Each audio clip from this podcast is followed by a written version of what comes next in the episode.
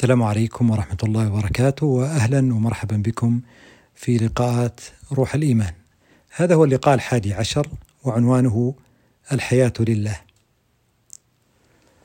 الله سبحانه وتعالى هو الحي القيوم، والله جل جلاله هو الذي خلق الحياة، الذي خلق الموت والحياة ليبلوكم أيكم أحسن عملا، أي اختياراتكم، ماذا تختارون؟ يحيي ويميت. هذه الحياة التي خلقها الله وخلقنا فيها هي هبة، نعمة، فضل، إحسان منه سبحانه وتعالى لنا وبنا. قال عز وجل: خلق لكم ما في الأرض جميعا. لكم، خلق لكم ما في الأرض جميعا، وسخر لكم ما في السماوات وما في الأرض جميعا منه. هي هبة منه نعيشها، نستمتع بها، نتلذذ بها، لأنها حياة. ومن هنا فهي حياة لله. قل إن صلاتي ونسكي ومحياي لله، ومحياي ومماتي لله رب العالمين. فهي حياة لله. عندما نستشعر فعلا أنها حياة لله سنجدها حياة واسعة، حياة غنية ثرية قوية، لأنها لله، والله الخالق قوي وواسع وعظيم وجليل. فلا ننظر لأي معنى يبعدنا عن الحياة، يحقر الحياة، يقاوم الحياة، يزدري الحياة بأي شكل ظهر، اجتماعي أو ديني. علينا أن نعود إلى قداسة الحياة. عندما ننظر إلى الحياة على أنها مقدسة وجميلة وصنع الله وخلق الله وهبة الله وجمال الله ولطفه، سوف تظهر لنا فيها أسباب كانت متخفية. لماذا؟ لأن علاقتنا بها أصبحت علاقة حقيقية.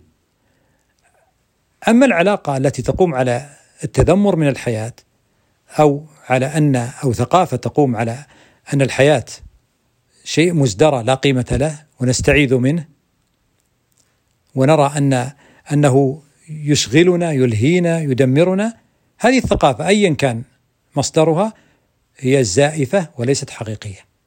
مع الزيف طبيعي أن يظهر لك الألم، ويظهر لك الشر، ويظهر لك الانقطاع، ولا تتم أسبابك، ولا تكون الأشياء لك المناسبة في الوقت المناسب. هذا شيء طبيعي مع النظرة الزائفة للحياة. مع النظرة الحقيقية للحياة كما تقدم، نظرة مقدسة، نظرة جمالية، نظرة أن الحياة مخلوق لله، أنك أنت الحي في الحياة، وأن الله يهبك فيها ويحيطك برعايته وعنايته وولايته ويجعل لك السيادة فيها والكرامة. هذه النظرة ستغير تماما تفاعل الحياة معك. الحياة تنتمي في تفاعلها إلى خالقها، لا تنتمي في تفاعلها إلى ما تريد أنت.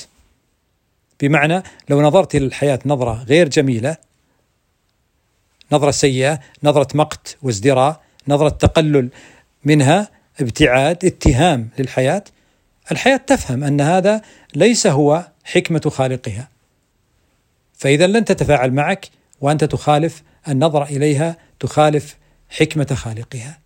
فمن أراد الحياة متدفقة جميلة فعليه أن ينظر إليها بحكمة خالقها، لا بموروثه الثقافي أو بظروفه التي يمر فيها أو في أشيائه الاجتماعية التي يؤلفها حولها.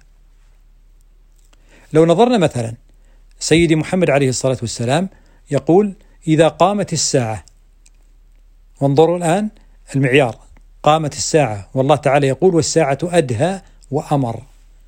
إذا قامت الساعة وفي يد أحدكم فسيلة فليغرسها. لذلك حياتك كلها لك، مراحل عمرك كلها لك، فالحياة كلها مفتوحة لك. وخلاصة الموضوع أن تنظر إلى الحياة بقداسة بقداسة وعظمة كما هي. الحياة تعرف ذلك من خالقها. فعلينا فعلا أن نعود ونترك ولا أسف على كل معلومة أو كل موروث أو كل قناعة أو كل فكرة تزدري الحياة وتقلل منها. فالله تعالى جعل هذه الحياة فيها الخير وفيها البركة وفيها النور، فيها الأنبياء، فيها الخيرات، فيها فيها كل خيرات الله التي تراها الآن وتجد حتى تدينك. أليس في الحياة؟ في الحياة جميلة. لذلك يقول سيدي محمد عليه الصلاة والسلام: إن هذه الدنيا حلوة خضرة وإن الله مستخلفكم فيها فينظر كيف تعملون. إذا ما هي اختياراتك فقط، فقبل أن تعدل اختياراتك، قبل أن تقوم بتحسين اختياراتك، تقوم بتعديل نظرتك من الازدرائية إلى القداسة، من الاستهانة إلى التكريم، من الابتعاد إلى القرب، وعند ذلك سوف تجد. بعد ذلك اصنع اختياراتك، تصنع اختياراتك تكون اختيارات موفقة، تكون هي الاختيارات المناسبة في الوقت المناسب. سوف يتغير أشياء كثيرة وسوف يتم الإجابة على كثير أو كل أسئلتك إذا ما تغيرت لديك هذه النظرة وانزاحت عنك تلك النظرات التي تنتمي إلى عالم الزيف وعالم الخدعة الذهنية أو الخدعة النفسية. أسأل الله سبحانه وتعالى أن يباركني وإياكم ويبارك لنا حياتنا، ونلتقي بإذن الله تعالى في لقاء قادم.